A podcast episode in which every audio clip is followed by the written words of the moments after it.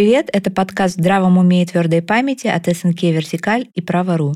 И мы его ведущие, шеф-редактор «Право.ру» Светлана Меркулова, адвокат, партнер практики частных клиентов Юлия Андреева и адвокат, советник СНК «Вертикаль» Алена Бачинская. В наших выпусках мы говорим о корпоративных конфликтах с наследственным элементом. В здравом уме и твердой памяти совместный проект «Право.ру» и СНК «Вертикаль». Уже 8 лет мы изучаем корпоративные споры, но каждый раз в новом формате. Первое исследование мы провели в 2015 году. Рассказали о важных тенденциях права, реформы ГК, экономическом кризисе и судебной практике СКС Верховного суда. В 2016 году мы рисовали комиксы. В 2017 объяснили конфликты с помощью космических героев. В 2019 посмотрели, как на компании влияет банкротство. А в 2021 собрали подборку, где в корпоративные споры вмешивались уголовные дела, обрамили мрачным нуаром и даже записали уникальный саундтрек. В этом году решили выпустить подкаст. В аудиоформате рассказали о самых громких и интересных корпоративных спорах с участием наследников. Обсудили, почему бизнесменам важно оставлять завещание и что может случиться с компанией, если родственники начнут сами делить активы. Подключайтесь к нам на сайте Правору а еще на платформах Яндекс, ВКонтакте, Apple Podcasts и других. Сегодня мы обсуждаем раздел наследства Дмитрия Босова. Он создал крупнейший в России производитель антрацита, компанию Сибантрацит. А, Босов познакомился со своими бизнес-партнерами а, еще в университете. Он учился на факультете радиоэлектроники и лазерной техники МВТУ имени Баумана. В 2010-х э, Босов занялся угольным бизнесом, создал группу Сибантрацит, которую вошла одноименная компания, кемеровский производитель угля «Разрез Киезаский» и новосибирский производитель антрацита «Разрез Восточный». В 2017 году Босов решил добывать уголь в Арктике на базе компании «Восток Уголь». Этой компанией Босов владел вместе с партнером Александром Исаевым. Босов вложил около 100 миллионов в угольный проект в Индонезии, группу компаний Black Space, которой принадлежат лицензии на участки по добыче угля, никеля, марганца и бокситов. Но интересовал его не только уголь, да, да, Светлана? Да. да. Неожиданный Да, и тут вот мои любимые детали, да, детали. Босов инвестировал в ставший легальным в Калифорнии рынок каннабиса. Однако проект, судя по данным интернета, не стал успешным. Странно, да? Да. Там были какие-то споры работников, которых уволили якобы одним днем, и они предъявляли иски, собственно, эти все детали стали известны непосредственно из э, предъявленного иска о том, что, в общем-то, там было какое-то неправомерное увольнение, нарушение прав сотрудников. Ну да, то есть до этого не было известно, что у него есть этот бизнес, пока не всплыло, Да, пока не начались иски. А еще Босов считался совладельцем газеты «Ведомости». Но это была скорее такая неофициальная информация. Ее приобрел в 2015 году Демьян Кудрявцев, но подразумевалось, что за ним стоит босс. Ну, так ли это или не так, официально это никогда не подтверждалось никем.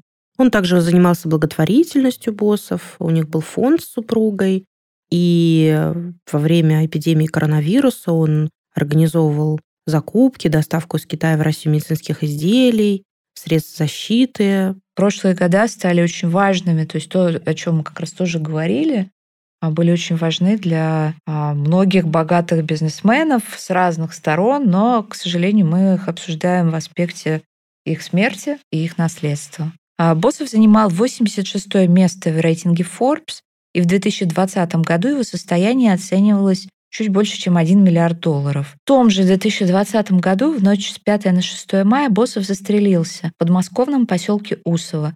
Предпринимателю было 52 года. Завещание он не оставил, и это в том числе повлекло череду судебных разбирательств между многочисленными родственниками и бизнес-партнерами.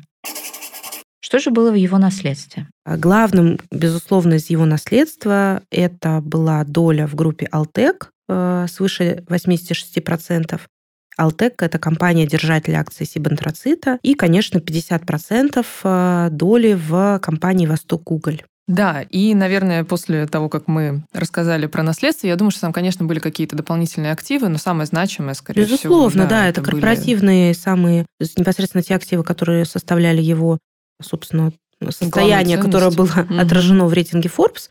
Но я уверена, что у него было огромное количество его личного имущества, э, там, недвижимости и каких-то э, инвестиционных долей в каких-то иных проектах, в том угу. числе, вот, пожалуйста, мы упоминали, да, про индонезийские проекты, про калифорнийские, калифорнийские проекты. проекты, да, и так далее. Да, ну вот что известно про наследников, э, здесь такой обширный состав, скажем так. Есть и живые родители, э, мать Людмила, отец Борис. Есть, э, ну, это, конечно, не наследник, но тем не менее мы знаем о том, что была первая жена Элеонора Босов, два сына от этой жены, Артем и Антон, вторая жена Анастасия Старовойтова, у которой также есть два сына, это Кирилл и Иван, и третья жена, которая стала вдовой, это Катерина Босов и несовершеннолетняя дочь Белла. Вот он, в принципе, состав наследников, а уж что случилось дальше, сейчас мы расскажем чуть более подробно. Итого получается, что у миллиардера осталось 8 законных наследников. Это родители, четверо сыновей от первых двух браков, вдова, при этом она была коммерческим директором Сибантрацита, и несовершеннолетняя дочь. Начнем со споров между этими самыми наследниками.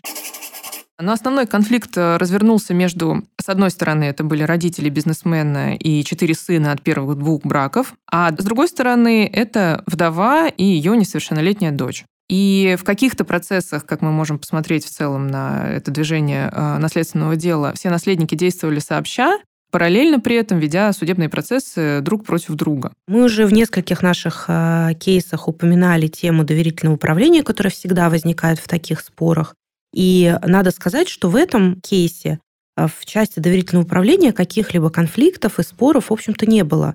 Доверительными управляющими нотариус назначил двух наследников. Это отец Борис Босов и Екатерина Босов, его вдова. И они совместно управляли долями, которые принадлежали наследодателю. Каких-либо споров в этой части, как я уже сказала, у них не было. Достаточно угу. мирно ими управляли. Ну да, в отличие от предыдущих дел, которые мы ранее рассматривали, да, где уже сам, сам вопрос доверительного управления ставился там во главу угла и шли там большие споры относительно этого. Но следующий важный момент э, в наследственном имуществе – это оспаривание выделения супружеской доли. Там была нотариус Екатерина Панова, которая после смерти бизнесмена оформила супружескую долю на Катерину в виде одной второй от доли погибшего в Алтеке. И здесь уже, естественно, появились э, наследники а, другие, которые оспорили в суде. А, то есть там была мать и четверо детей бизнесмена. В ноябре их иск удовлетворил Одинцовский городской суд, э, решение поддержал Мособлсуд и Первый кассационный суд общей юрисдикции. Актов, к сожалению, мы не видим, но, соответственно, можем судить по информации, которую мы нашли в открытых источниках. Но при этом в рамках этого же судебного процесса э, Катерина Босов заявила встречный иск. Она утверждала, что ее доля в группе должна была быть э, еще больше положенной ей половины. А почему? Потому что оказалось, что, по ее мнению, именно благодаря проданной ее машине, ну или автомобилю Бентли, э, Босов увеличил свою долю в уставном капитале потому что он внес уставный капитал компании там, почти 9 миллионов рублей, из которых 7 миллионов рублей было за счет продажи этого автомобиля. Но этот встречный иск был отклонен. Насколько я знаю, то, что это было, произошло потому, что было установлено, что эту долю он приобрел как добрачное имущество, и поэтому там, ну, этот Бентли там не был учтен, и все было не так, как она представляла в суде. Ну, довольно интересный, да, такой корпоративно-наследственный аспект, что при даже несмотря на то, что была приобретена доля значительно раньше брака, да, тем не менее, юридически в случае дополнительной эмиссии, увеличения уставного капитала, супруга может попытаться да, претендовать на это имущество угу. в качестве брачного, ссылаясь на то, что вот именно это увеличение, да, оно произошло именно во время брака, поэтому фактически ну, на это имущество тоже должна распространяться там а, режим совместно, совместно нажитого имущества. Да, но здесь, к сожалению, без подробностей не получилось узнать вот именно да, каких-то тонких моментов, почему именно не был учтен Бентли в качестве вложения в уставный капитал, там, ну, почему не учли этот момент. Но основные доводы, я так понимаю, что были в том, что доля Босова была приобретена без использования общих доходов супругов, что установил суд, и то, что у пережившей супруги не может возникнуть супружеское право на часть доли умершего супруга в уставном капитале общества, поскольку право собственности на эту долю возникло у наследодателя до вступления в брак. Был еще момент в том, что Катерина хотела перевести полученную долю э, в закрытый паевой инвестиционный фонд, но суд успел наложить на спорное имущество обеспечительные меры, и ей не удалось этого совершить.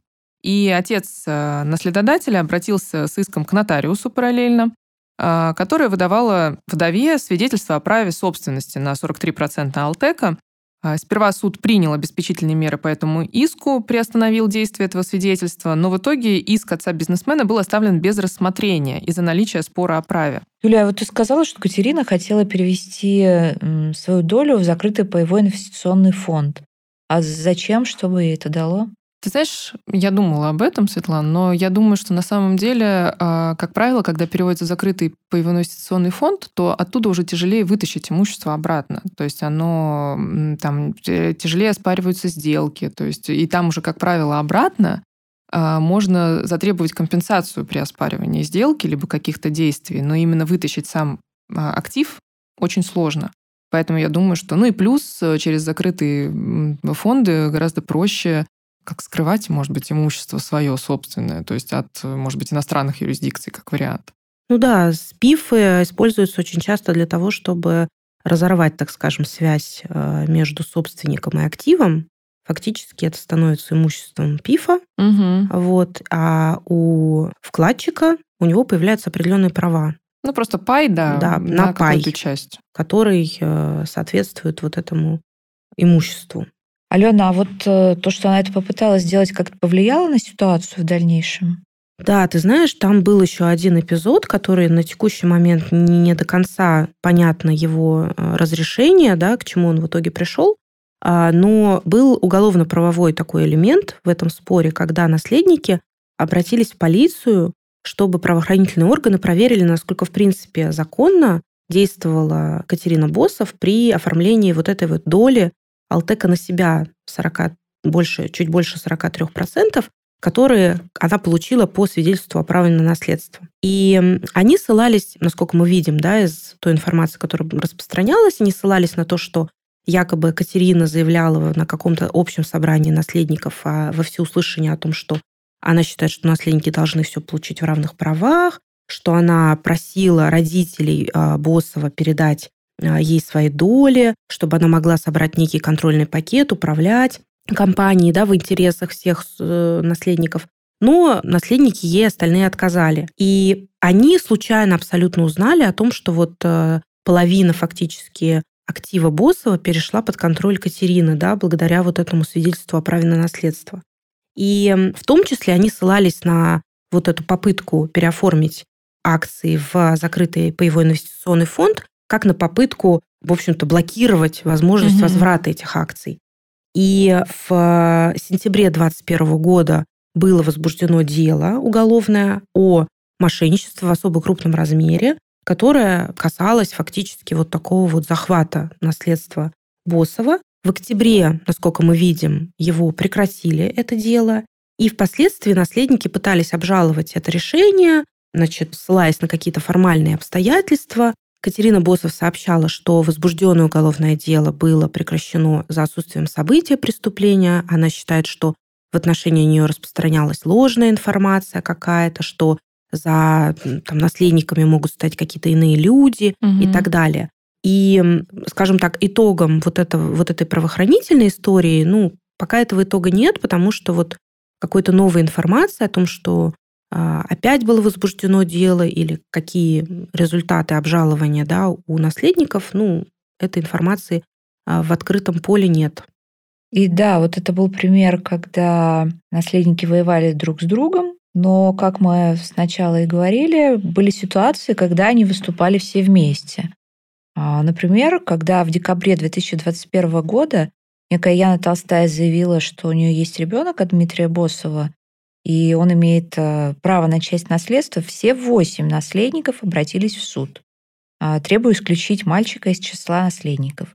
Судебное заседание госпожа Толстая не явилась, ДНК-тест не проводился, как таковых доказательств не было, судя по СМИ, а судя по решению суда, требования законных наследников были удовлетворены.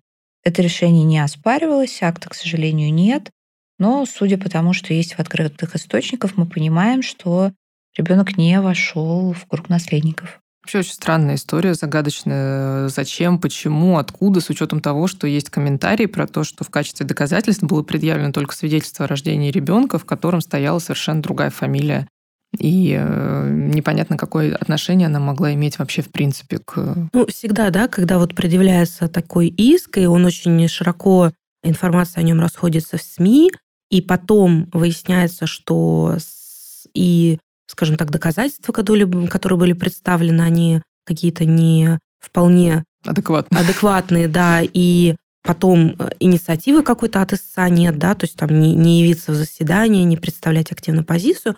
То есть, ну, это всегда выглядит так подозрительно, как э, скорее пиар какая-то компания. Угу. Ну, либо еще возможно, что какие-то проводились переговоры, да, которые вот, в общем-то, к чему-то пришли, а результатом этого явилось то, что фактически истец перестал поддерживать свой иск. Ну да, да, да, согласна. А это не могло быть попыткой затягивания чего-либо? В том числе, да, такие, как мы видим из других кейсов, да, и в целом по своей практике, что очень часто такие истории используются как э, ну, какой-то... Дополнительный инструмент. Да. Угу.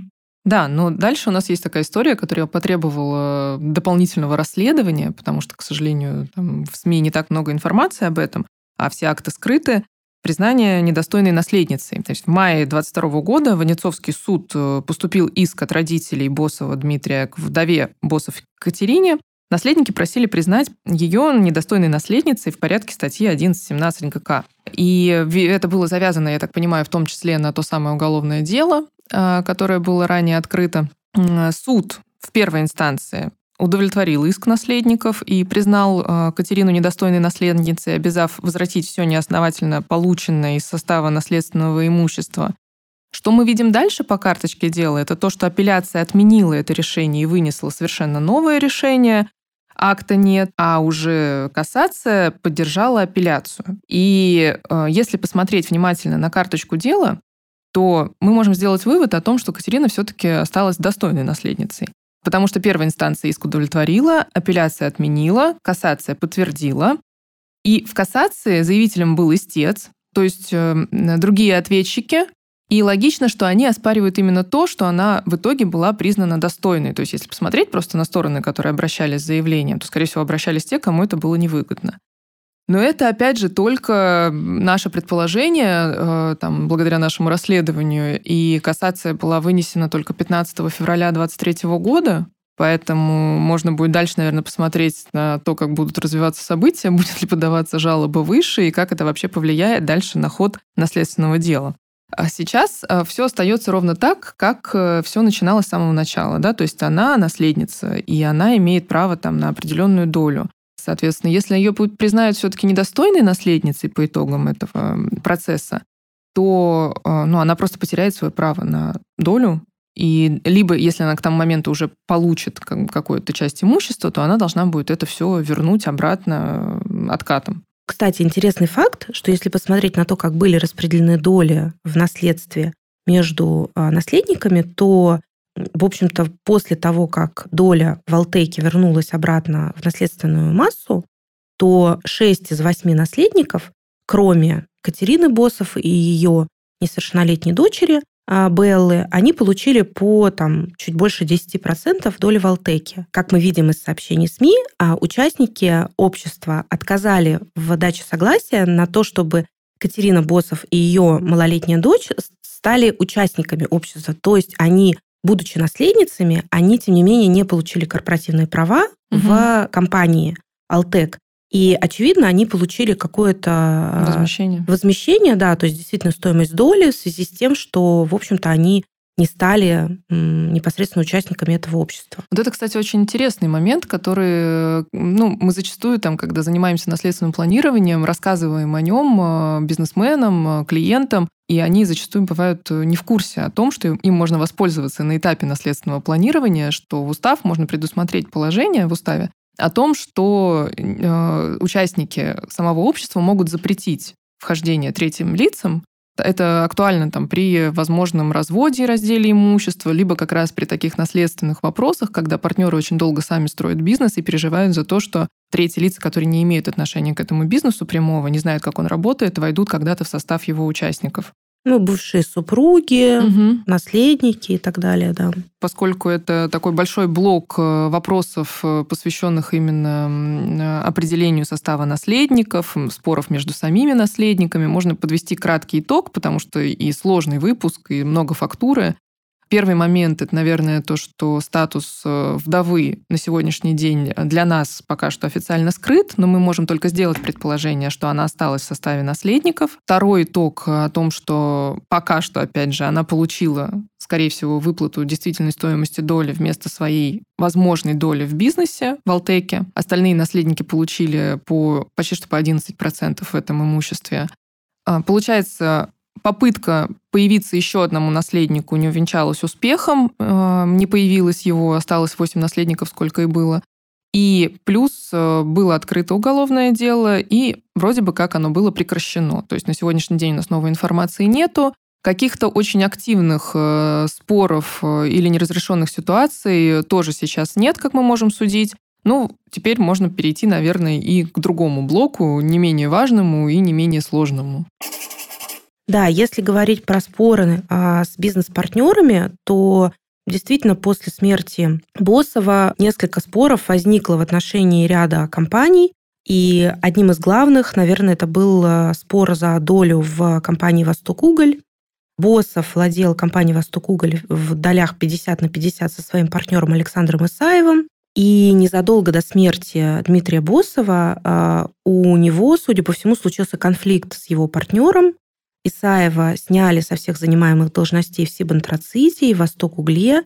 А, было указано, что причиной увольнения являются в кавычках вопиющие злоупотребления и хищения на веренных ему участках работ.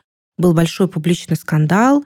Даже на сайте Сибантрацит опубликовалась фотография Александра Исаева с а, перечеркнутой надписью «Уволен» красными буквами. Угу.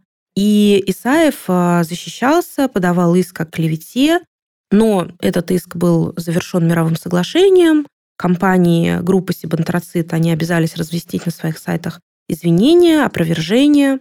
И э, доля Исаева была продана в пользу Олега Шамшука. Это руководитель финансово-экономического управления группы «Алтек».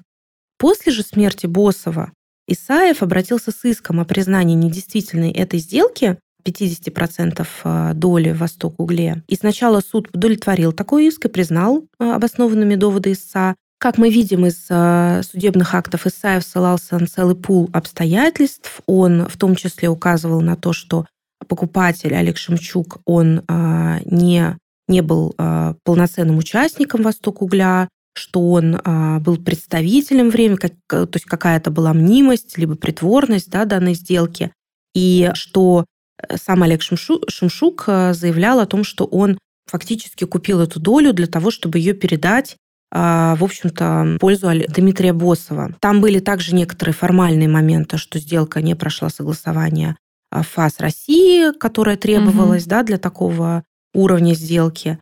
И на первом круге, в первой инстанции, суд этот иск удовлетворил. Надо тоже отметить такой интересный факт, э, что все это происходило на фоне возбужденного уголовного дела в отношении дочки компании «Восток Уголь», арктической горной компании, которая добывала уголь на Таймыре. И сначала эта компания была а, оштрафована Росприроднадзором на 600 миллионов рублей за то, что незаконно добывала антрацит вот в этих местах. В дальнейшем было ФСБ возбуждено уголовное дело о незаконной добыче и продаже угля. И весь этот конфликт э, в рамках э, Восток Угля он происходил на фоне вот такой э, довольно драматичной истории, угу. да, с, уголовно, с уголовными рисками для руководителей, да, ну, в общем-то, за незаконное ведение такой деятельности. Вторым эпизодом корпоративного конфликта являлась реализация коллапциона партнерами. Через Восток Уголь Исаев и Босов владели двумя важными проектами угольными. Во-первых, это порт Вера в Приморье, в котором происходила перевалка угля. И, э, во-вторых, это Агаджинский угольный проект в Амурской области. Партнером в этих обоих проектах был Ростех. Если говорить про проект Порт Вера, то он, владение в нем было структурировано а, в, через холдинговую компанию, в которой а, Восток Углю принадлежало 50%, и, соответственно, другие 50% принадлежали нескольким бизнес-партнерам, в числе которых был также Ростех. И а, после смерти Дмитрия Босова холдинговая компания, которая представляла других партнеров. Она обратилась с иском о понуждении Восток Уголь передать долю чуть больше 16%, почти 17% в компании, которая непосредственно являлась а, собственником актива Порта угу, Веры. Угу. И основанием для реализации опциона явилось а, указание на то, что наступило событие, да, которое запускает опционный механизм, это смена контроля. И смена контроля, как мы видим из судебных актов, она формулировалась как, в общем-то, во-первых, передача доли 50% доли от Александра Исаева «Восток Угле» Олегу Шумшуку, то, угу. о чем мы говорили угу. чуть ранее. А во-вторых, это непосредственно смерть самого Дмитрия Босова, как, как смена контроля. И это, ну, если ну, так немножко а, отойти в сторону, да, и порассуждать о теоретической, скажем так, стороне вопроса, да, это довольно такой интересный вопрос, насколько смерть одного из участников а, соглашения, да, является а, смены контроля. Потому что в действительности, если подходить, то ну, действительно контроль переходит как минимум от него к его наследникам. Да, а наследники кстати. не являются а, теми партнерами, да, с которыми другие бизнес-партнеры заключали соглашения да, да. И, угу. и договаривались. Вот. Тем не менее, такие доводы были приведены, и а, суд начал рассматривать этот иск. Слушай, Алена, там же еще был очень важный момент, ну, такой даже интересный, да, с точки зрения э, судебных споров, это наличие третейской оговорки. Там как раз корпоративный договор между Порт Вера Холдинг и Восток Углем, он предусматривал прямо, что любые споры сторон, в том числе по опциону, должны решаться в Международном коммерческом арбитражном суде. И, казалось бы, там и должны, но вместе с тем иск был предъявлен в Государственный суд. И как мы можем увидеть, он э, обосновывался, обосновывалось это действие тем, что порт Вера — это стратегическое предприятие, и споры из-за таких предприятий могут рассматриваться только в арбитражных, ну, государственных э, судах, как мы Ну понимаем. да, действительно, есть такое исключение, что если дела касаются стратегов, да, определенных э, компаний там, из определенных, подпадающих под определенные критерии, Э, законодательные, то в таком случае действительно третейскую оговорку в отношении них нельзя предусматривать, и считается, что Государственный суд лучше угу. да, разберется. Наверное, логика законодателя была такой. Но суд не дошел до решения вопроса о применимости данной третейской оговорки, потому что в итоге истец отказался от иска. В январе 2021 года стала публичная информация о том, что наследники бизнесмена продали порт и угольный проект. Сумма сделки составила более 10 миллиардов рублей. Угу. Фактически эта сделка завершила акционерный конфликт из-за активов бизнесмена. В соответствии с договоренностями, да, насколько мы можем видеть из открытых источников, а все судебные процессы между наследниками и бизнес-партнерами, они подлежали прекращению. И мы видим по примеру кейса о задолю Восток Угле, что данное дело было разрешено мировым соглашением. Исаев а, от своих правопритязаний на долю отказался, и взамен ему было уступлено право требования 80 тысяч долларов от компании Black Space. Это компания, вот, которую мы упоминали, применительно к индонезийским проектам. И еще остается покупка сибантрацита. В феврале 2021 года после консолидации наследников долей в группе «Алтек» было подписано соглашение о продаже его главного актива, собственно, угольной компании «Сибантрацит». Продан он был компании «Апроперти» Альберта Авдаляна. Против заключения сделки выступила вдова Катерина. Она подала иск, чтобы признать незаконным подписанное между «Алтек» и компанией «Апроперти» соглашение об основных условиях сделки. Ее доводами было следующее. Катерина, являющаяся владельцем Алтека, узнала о соглашении с компанией Вдаляна о продаже сибантрацита из СМИ.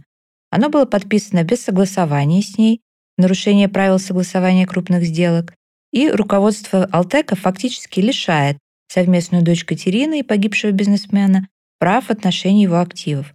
При этом доводы ответчиков были другие. Катерина Босов не является участником Алтека.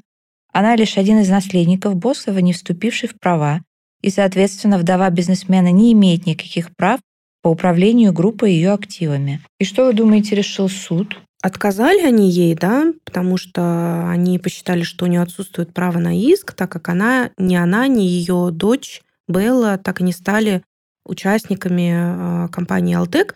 Это вот то, о чем я говорила, что согласие да, им не дали на вступление в корпоративные права. Похоже, что это все. Сегодня мы разобрали споры наследников между собой, споры наследников с остатками бизнеса Боссова. Почему говорю с остатками бизнеса Боссова? Сам бизнес-то остался, но он не остался в семье, а был распродан, что, к сожалению, частая история почти во всех наследственных спорах, по крайней мере, из тех, которые мы с вами разобрали. А при этом сама борьба за наследство, можно считать, закончилась. Делить уже нечего или то, что было уже поделено.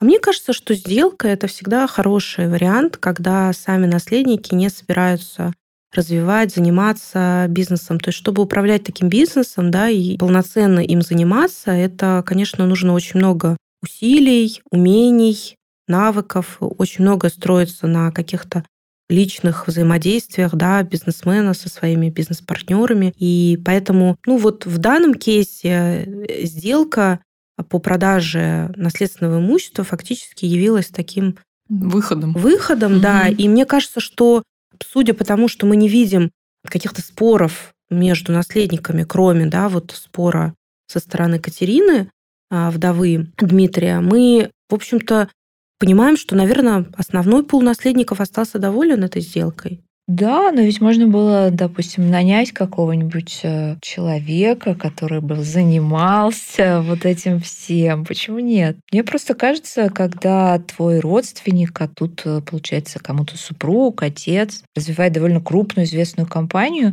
было бы неплохо, чтобы она оставалась в семье, и можно было что-то передать дальше. Ну, для этого ему еще в свое время надо было озаботиться этим вопросом, наверное, да, вот именно наследие свое и достойных наследников, ну, да, не в юридическом смысле, а, наверное, больше в моральном, да, таком, э, ну, как чтобы выстроить целую династию, потому что бизнес-то подходил, да, под такое определение да, династии. Да, да, вот об этом Да, речь. да, да. Но, к сожалению, этого не случилось. Но, с другой стороны, бизнес продолжает, и, слава богу, наверное, цвести. Вот, потому что мы видели другие примеры, когда это все рушило просто на корню. Поэтому здесь, э, как Алена и сказала, то, что это был очень позитивный исход, мне кажется, для этого дела. Ну, с этой стороны, да.